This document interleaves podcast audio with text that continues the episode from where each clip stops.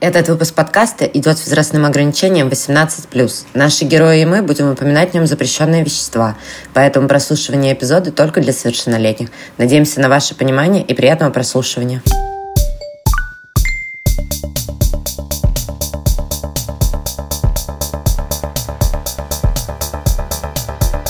Мелтинс. Всем привет! Это подкаст Мелтинс, и мы в этот раз записываемся через Zoom, поэтому если будут какие-то проблемы со звуком, вы нас извините.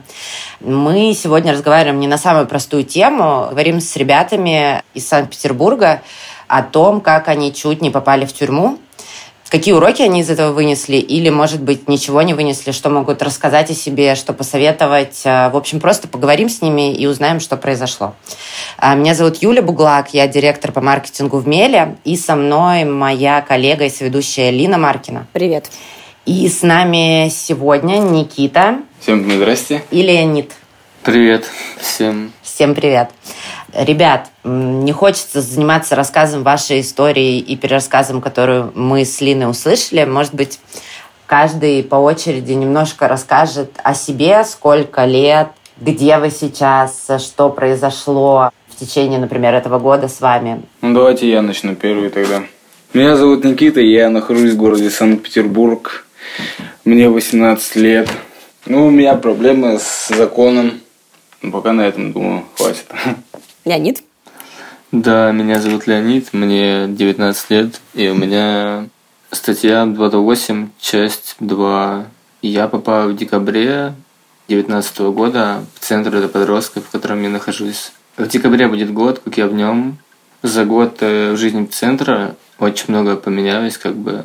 И, наверное, самое главное, что сказать в общем за год, это то, что очень много стал понимать в том, что было правильно, что неправильно, что важнее там, каким я был. То есть я увидел себя со стороны, и ребят, которые были тут, в данный момент я вижу в них себя, и весь год видел в них себя и пытался быть лучше, и все. Прекрасный год, не каждый может таким э, похвастаться, что становится лучше и помогает э, себе э, стать лучше, собственно. Я вот не могу этим похвастаться. Один из вас не назвал статью, но я могу сказать, что она одна у всех. Ну нет, тут э, много у кого другие, 158 162 Ну, чаще всего это 228, да. Угу. Но мне просто кажется, что это такая злободневная в том числе тема, потому что, будем называть своими именами, наркотики такая стандартная история не только у подростков, а вообще у всего поколения, мне кажется, с 90-х даже где-то. Мы не будем концентрироваться на самом деле на самих наркотиках. Мы хотим больше поговорить, наверное, про семью, друзей и все, что вокруг было, кроме наркотиков. И мне показалось, может быть, вы меня поправите, что в том числе вы начали употреблять из-за компании. Ну да. Либо окружения. На самом деле компания просто влияет на это как бы не так сильно, как ты сам, но это общий интерес как бы. Я могу сказать просто по себе. Ребята, с кем мы общались, у нас не было ничего общего там, кроме пойти и покурить, да, чем-то заняться. Почему? Потому что с каким-то возрастом, когда я бы, ну, мне было меньше, чем им, мне стали подавать такой пример, что типа с нами все нормально, да, значит с тобой будет все нормально, потому что ты с нами, вот. И в основном происходит так, что идет слишком большое доверие к тем, с кем ты в хороших отношениях. Все очень просто. Да, я понимаю, о чем Леня говорит в общем и целом. Это же в течение всей жизни нас преследует, что если твои друзья говорят, близкие друзья, с которыми ты более-менее делишь какой-то общий интерес, неважно, что это. Если они говорят, что вот со мной ничего не произошло, значит и с тобой ничего не произойдет. То есть э, мы знали, мы плавали, доверься нам. И ты как на голубом глазу, потому что ты доверяешь этим людям. Ты, собственно, и такой думаешь, ну, они же мне не будут врать, они же мои друзья. Просто с возрастом ты понимаешь более-менее, даже не то, что с возрастом, с опытом ты более-менее понимаешь, к каким людям стоит прислушаться, какие люди на самом деле твои друзья, а какие нет. То есть это не было так, что ребята это делают, поэтому я буду это делать тоже, чтобы быть в их кругу. Но знаете, там условно, мне кажется, это история, которая на самом деле даже у взрослых часто есть. Она есть у всех. Когда какой-то круг людей делает что-то, это может быть, я не знаю, чуть ли не ну, от алкоголя. Собирают пазлы. Да, да, боже мой, куда далеко ходить. Я когда перевелась в новую школу, я начала курить сигареты просто потому, что там все курили сигареты. Хотя до этого мне это не нравилось. Это была моя попытка в том числе влиться в коллектив. Но я тогда не сильно об этом думала, мне было вообще пофигу. То есть я как бы, ну, все собирались утром около школы и курили сигареты мы не пропагандируем курение, да, но это как бы для того, чтобы собираться с ними и не просто стоять, э, я тоже курила. Как способ какой-то объединяющий, нет? Я думаю, в этом есть большой смысл, как бы, да, потому что это правда так. Но при всем при этом у подростков чаще всего просто нет своего мнения, которое они могут обосновать, поэтому они поступают, вот вы говорите про сигареты, да, там, ну, вы курили, потому что кто-то курил. В моем понимании это мода, наркотики сейчас. Ну, это правда так. Я думаю, многие люди это понимают. И вот тут как раз-таки идет то же самое.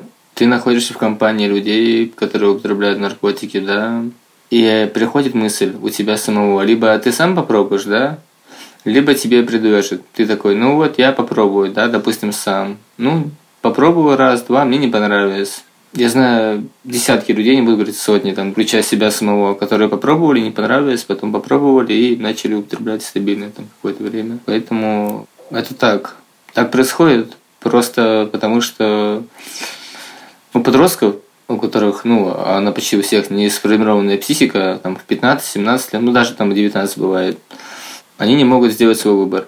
Ну, правильный выбор и поддаются этому, как вот курение на сигарет, то же самое, в принципе. Были бы умнее, но не делали бы так. Я бы тоже, если бы умнее. Никита хмыкнул. Мне очень интересно знать, что он хмыкнул. Да не, не ничего, просто, ну, ну, Леонид правильно все говорит так же, как и я размышляю это.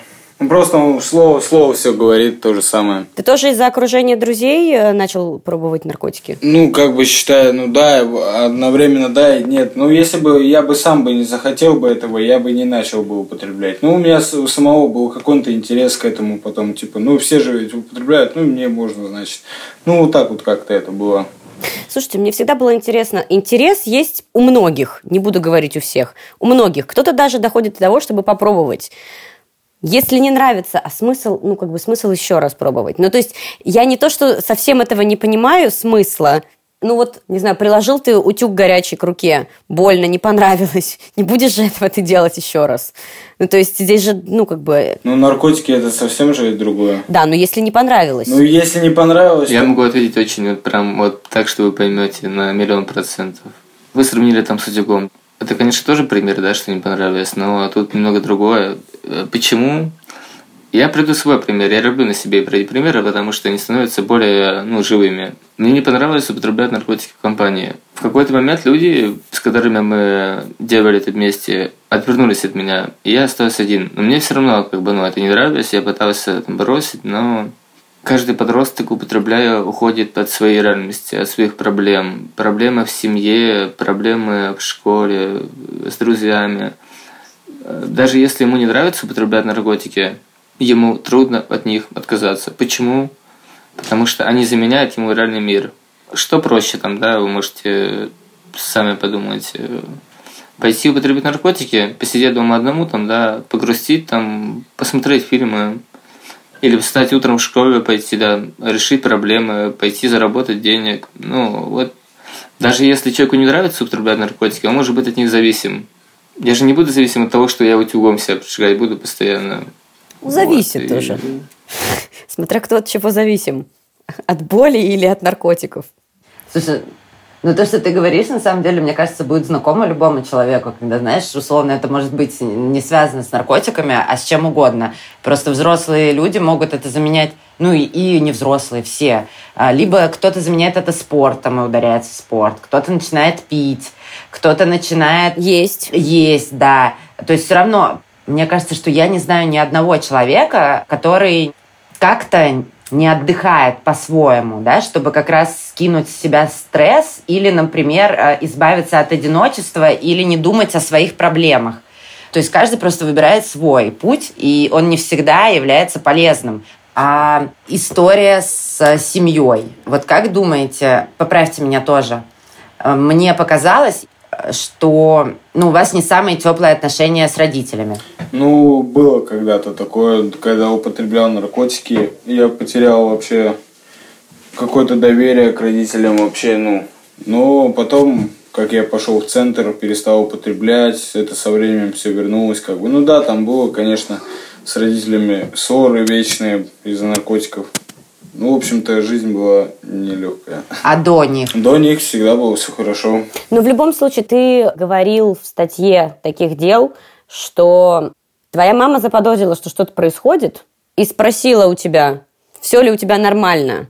Ты, даже несмотря на то, что раньше, до того, как ты принимал наркотики, у тебя были доверительные, насколько я понимаю, отношения с мамой, теплые более-менее, ты в любом случае не сказал ей, что что-то происходит. То есть ты не хотел, чтобы тебе помогли, или ты не хотел, чтобы именно она тебе помогла? Я не хотел, чтобы она этого узнала. Mm. Но ты понимал, что помочь тебе может, по сути, только мама? Ну да, да. К сожалению, в таких патовых ситуациях, связанных именно там с э, запрещенными веществами или вообще в принципе с законом, несмотря на то, что кажется, что ты можешь обратиться к своим друзьям за помощью, помочь по факту, к сожалению, как это не больно признавать подросткам, могут только родители. Я вам скажу, но ну, если бы вот вы тоже употребляли бы, ну вам как-то было бы стрёмно было подойти к маме и сказать, мам, я наркоман мне надо помощь. Ну, в первое время тем более было бы стрёмно, потому что мама узнает все, это ж хана будет.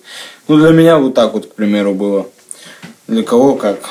Я быстро скажу, что у меня как раз вопросов нет к тебе по поводу того, что ты боялся, потому что я бы также боялась. Я да думаю, все бы боялся боялись. бы любой человек. Все бы боялись. Да, потому что это полная жесть, что ты должен прийти, сказать и, скорее всего, получить за это бесконечно. То есть, как бы, мне кажется, что еще страх перед родителями, он даже сильнее, чем страх перед полицией.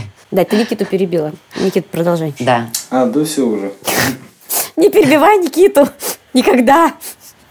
Хорошо. Только человек начинает говорить, Юль, что такое? Леонид, у тебя какая была ситуация? Расскажи, пожалуйста. У меня нет папы, и его нет давно. И у меня только мама. Я не буду скрывать, в принципе, я никогда не боюсь говорить так, как есть, поэтому в какой-то момент моя мама узнала, что я употребляю наркотики, и она просто спросила меня, почему. Ну, я такой, ну, потому что я не могу там без них, мне трудно. И она говорит, ну, что стало причиной употребления? Твои друзья? И она давно подозревала, что моя компания не совсем та, в которой должен быть ее сын. Я с ней особо не говорил об этом. Там как-то типа сказал, и ну окей, там я сам разберусь с этим. Потому что мне было 17 лет. И мои отношения с мамой нет таких типа, что о, там, мам, я тебя люблю, там, привет. И я сказал ей, что я люблю, я, по-моему, первый раз когда попал в центр. А нет, на суде, вру, на суде. И у меня не было таких отношений, что как бы она бы спрашивала, там, чем я занимаюсь, или следила за моими там действиями. Я мог прийти очень поздно домой, лет 15, там, и она такая, типа, ну, он пришел, типа, живой, все, спасибо. Больше его не спросит, ничего не надо. Поэтому у меня с этим проблем вообще не было. Я жалею об этом. Почему? Потому что мама она всегда меня поддерживает, но в этом плане ей бы, не знаю, может, не до этого, а может, я не хотел принимать ее помощь, хотя я особо не был так. Она просто говорит мне иногда, ну, говорила, ты не думаешь, это поменять там? И я такой, ну, я пробую, но не могу. Из наркотиков все это было. Ну вот, видите, мы подошли с вами тихонько как раз к теме опеки и дозволенности. Мне 29 лет. Я до сих пор не могу понять, где этот баланс между тем, что мама слишком опекает, и когда маме совсем, ну, как бы не то, что даже наплевать. Мы не говорим сейчас о матерях, которые совсем вот, ну, вот, э, забили на детей полностью. Придешь, не придешь, вообще все равно. А, что-то вот среднее между давать тебе свободу, когда тебе вот условно исполнилось 12-13 лет. Ты уже не ребенок, но ты уже подросток, ты более-менее можешь соображать.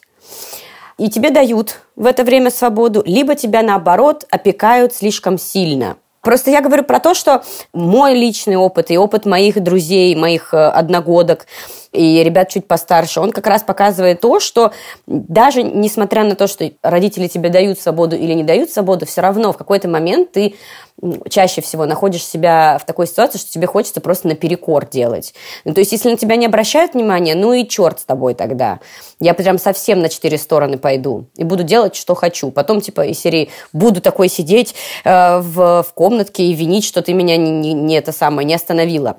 И второй вариант, когда тебе родители говорят, никуда не ходи, ничего не делай, мы знаем лучше, чем ты, и ты такой, ах, вы знаете лучше, чем я, ну сейчас я вам покажу. И как бы и с этой стороны плохо, и с той стороны плохо. И как бы, и что делать? Ну, как бы, блин, я вот скажу, вот как меня воспитывали в, этой, в эти года. Вот 12-14 лет, вот когда мне было, к примеру, я начал уже избегать из дома из-за того, что мне не разрешали никуда там погулять, к примеру, сходить, ничего ну, такого не разрешали. Я, ну, типа, решил на все забить вообще и начал избегать из дома. Ходил гулять по ночам. Ну и как бы потом к лет 16 я уже понял, ну, то, что мне это все не надо, и я как бы... Ну, мне этого уже не надо было. Либо я уже перехотел этого всего за это все время, либо не знаю, что со мной случилось, то, что, ну, я как будто нагулялся за это все время. А вот до этого, типа, ну, мне все запрещали, все прям вот все запрещали. Я вот, а я говорю, а я все равно буду это делать. Вот хоть бы вы мне запрещали, хоть бы нет. Но я думаю, если бы мне не запрещали, ну, для меня, как это кажется, ну, мне было бы просто неинтересно. Я бы сходил бы там, погулял бы, ну, сходил бы на ночь к другу. Мне потом, ну, неинтересно было бы это. Я бы сидел бы дома, может, там, или, не знаю, отпросился бы лучше в следующий раз там еще раз. Ну, потому что, когда все запрещают, этот человек, ну, думает, что я буду что слушать пойду-ка я погуляю. Да. В 16 лет думаю, что ты умнее всех на свете. Ну нет, это я просто так подумал, ну типа... Это долго не заканчивается, Лин. А все так думают. Слушай, ты же хочешь там семью большую. А вот что бы ты сделал со своими детьми? Вот 12-13 лет твоему сыну или дочери, потом, а, неважно, и у нее или у него начинается период бунтарства, правда. Ты ее отпускал бы? Я ему дам погулять, я ему дам погулять, скажу, хочешь, иди. Он придет, ну потом может скажет, мне понравилось, может скажет нет. Ну, скажу, ну, молодец, гуляй дальше. А если понравилось? На самом деле так не скажу. Я скажу, ну, я тебе вот разрешил раз, теперь ты меня тоже пойми. Ну, бы. а, ну вообще он у меня, типа, в такой сфере не будет. Он у меня будет либо спортсменом, либо еще. А. Если дочка будет, то будет у меня тоже дочкой красивой. Так что... А, какой ты молодец, уже все решил за своих детей. Да, конечно. Я, я тебя уверяю, там будут потом вопросы от них. Ну, С какого страшного. черта ты решил, что я буду спортсменом? Ничего страшного. Ну просто смотри, мы вот видим две ситуации совершенно разные. Ленина мама ничего ему не запрещала, правильно понимаю. Ходил, гулял, когда пришел, тогда пришел. Главное, что живой. У Никиты совершенно диаметрально противоположная ситуация. Никуда не ходи, нет, фиг тебе, все равно пойду. Результат практически один и тот же мы, мы имеем на, на выходе. И как в итоге это правильно? Я тоже иногда мечтаю вот розово, как у меня вот этот вот цвет в комнате, что э, мои дети будут такими, как я хочу, чтобы они были. Играли на скрипочке или, не знаю, рисовали на мольберте или пазлы собирали целыми днями и ходили гулять только тогда, когда я разрешу. А я буду разрешать как хорошая мама. Всегда. Вот. Но ни того, ни другого не будет в реальном мире. Поэтому хочется понять, есть ли вообще какой-то выход из этой ситуации. Запрещаешь плохо, не запрещаешь плохо. Да, есть ли он вообще? Баланса, ну и мне, и мне так кажется, баланса нету. Потому что, ну, если разрешить и не разрешить, это, ну, все равно будет плохо. А, а как еще по-другому? Ну и закрыть их, заперти дома будет конючить, там еще что-нибудь будет с собой делать. А вдруг у тебя сын, ну или дочка там, ну немножко того будет, скажет, я сейчас вены буду скрывать, и что вообще, что ли? Ну, как бы тут уже психушку можно будет вызывать. Ну да. Ну, тут тоже не скажут обычно. Ну, вот с этим я вот точно не знаю, как вот с этим вопросом. Да, с этим вообще никто не знает, как. Леня, ты как думаешь? Есть баланс вообще? Нет, мы, мы же тоже не знаем. Мы скорее вот пытаемся просто по узнать... Эм... Ваше мнение, да. Да, да, подискутировать. Во-первых, хочу сказать, что я думаю, что он есть. Э, во-вторых, мы говорим так э, обо всем сразу, там, да, нет определенного в этом вопроса, что запретить, что разрешить, как бы. так гораздо труднее об этом говорить, но тем не менее, я думаю, что есть. Есть почему? Потому что, как минимум, если родители ребенка знают, что они хотят, и даже если не знают, что они хотят, ключевой момент, они могут найти с ним общий язык. А такое бывает. Я уверен, там, каким бы ребенок ни был, можно найти общий язык. И вот вы говорите там запретить, не запретить. Тут все исходит от того, что именно. Если он подойдет и спросит, пап, можно я пойду там к другу на ночь, мы поиграем в приставку? Если я знаю этого друга и доверяю ему, не он доверяет, а я доверяю его другу, я отпущу его. Если я не знаю его друга, я скажу, ну, я же не знаю, кто это. Потому что вот из-за одной такой ситуации можно просто пойти к другу, нормальным парням, обернуться там под наркотиками и так далее. Таких миллионы по всему миру. Поэтому тут вопрос, можно нельзя, как бы, стоит от того, что именно, а не да или нет. Да, Леня, ты забываешь о том, что есть такой магический дар врать.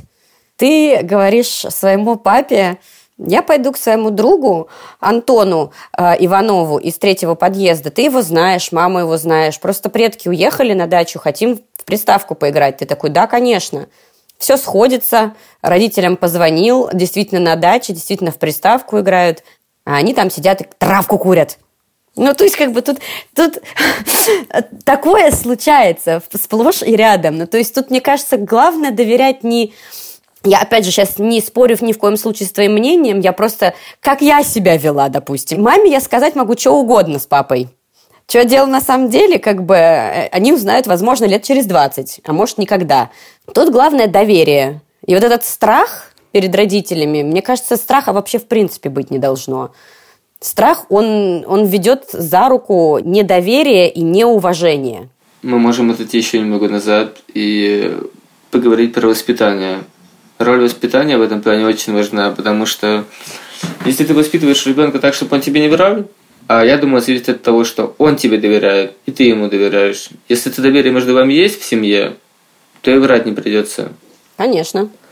Это зависит, на самом деле, от очень много, ну, многих факторов. От того, сколько ты вложил тепла своего ребенка, сколько ты вложил в него внимания, заботы, сколько ты мог угодить ему, если ты каждый раз говоришь ему нет, даже когда он маленький, там, папа, купи мне это, нет, купи, нет, он уже будет готов к тому, что легче тебя обмануть, чем опять услышать нет. Просто такие вопросы, они зависят от тысячи факторов, там, касаясь от воспитания до того, какого взаимоотношения. Поэтому я говорю, что возможно это баланс, но все у всех индивидуально там.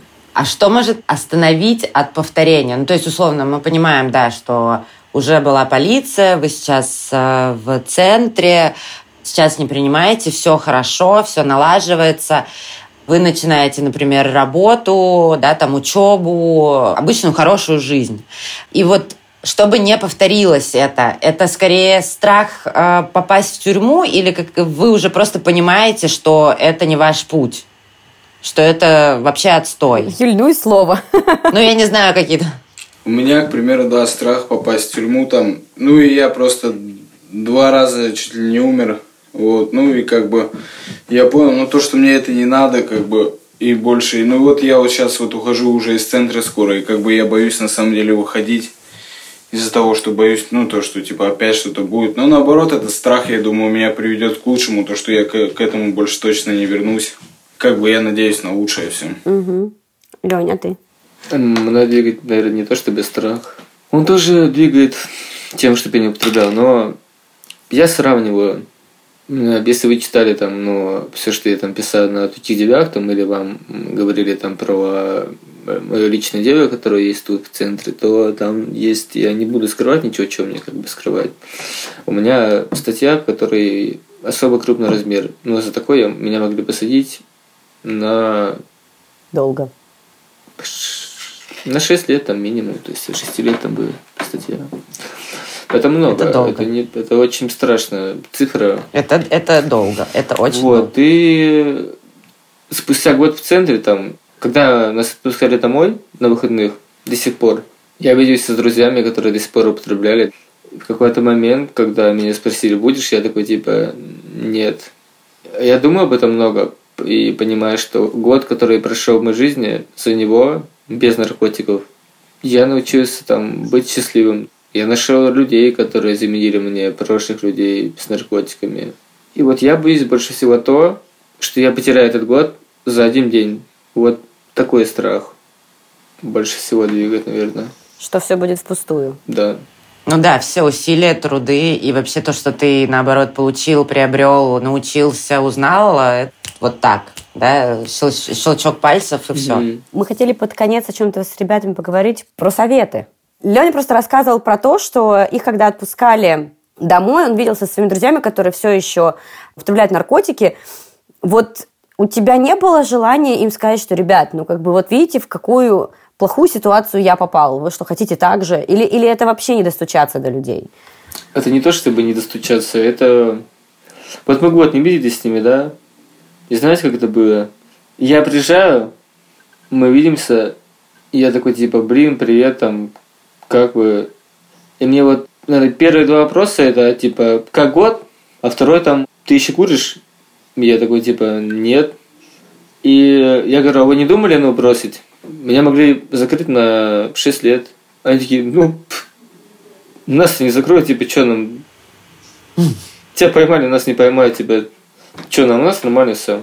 Я говорю, вот, пацаны, вы поймете только тогда, когда вы попадете в такую ситуацию. До этого... Э, это подростковая наивность. Ну, то есть, э, грубо говоря, даже несмотря на то, что вы уже прожили эту историю, все равно, если отматывать обратно, непонятно, как поступать. Ну, то есть, если ты уже вступил на эту дорожку, в какой момент тебе нужно, не знаю, обратиться за помощью, как, кому.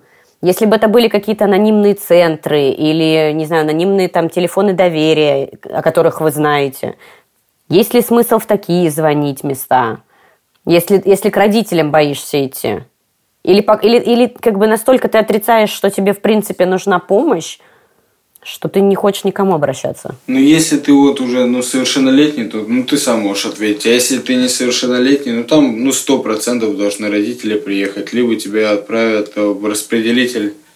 А я не про привод, я не про привод, я про то, что ты принимаешь наркотики, и ты не знаешь, как остановиться. Но ты понимаешь, что ты не хочешь, что, чтобы твоя жизнь заканчивалась вот так или продолжалась вот так. Ну, идти. К родителям боишься идти. Друзья в твоя компания не поможет тебе.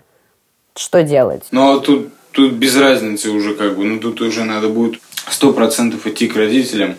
Ну, либо если ты уж прям так боишься своих родителей, ну, идти уже самому в центр и там уже говорить, ну, типа, вот как у нас центр, идти говорить, вот у меня проблемы с наркотиками, я вот хочу сам прийти к вам добровольно, вот. Ну, потому что других вариантов не будет. Либо родителям говорить, либо самим, самому идти как бы. А самому отказаться не получится? Нет, не получится. Ну, у меня не получалось, не знаю, я бы не смог бы бросить, угу. наверное, если бы не центр. И мама уже плакала, я говорю, последний день уже был, я говорю, все, мам, я уже понял тебя, все, я иду в центр. И все, а так бы я бы не понял. Леня, а ты? Как ты думаешь, можно самому бросить? Я думаю, что можно. В какой-то момент, когда в твоей жизни ничего не останется, от тебя отвернутся максимально все, и ты будешь один. Ты просто подумаешь, что это того не стоило.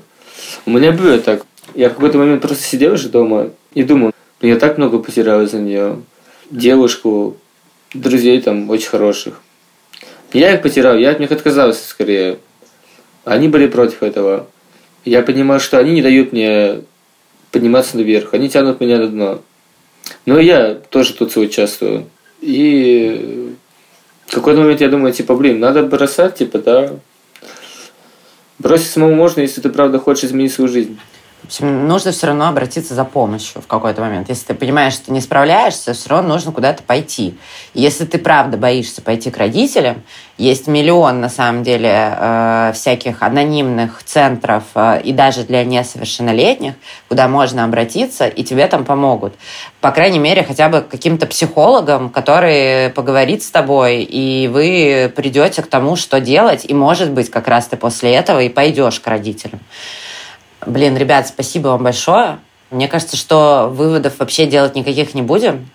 Мне было очень интересно вас послушать, и было с вами приятно пообщаться, хотя мы находимся не в одной комнате. Нам тоже с вами было приятно поговорить, пообщаться. Да, спасибо. Спасибо. Спасибо, спасибо большое. Мне кажется, что многим будет интересно это послушать и что-то узнать. Я только хочу пожелать ребятам в новом году, чтобы все хорошо было. Спасибо вам большое. Да, чтобы, спасибо.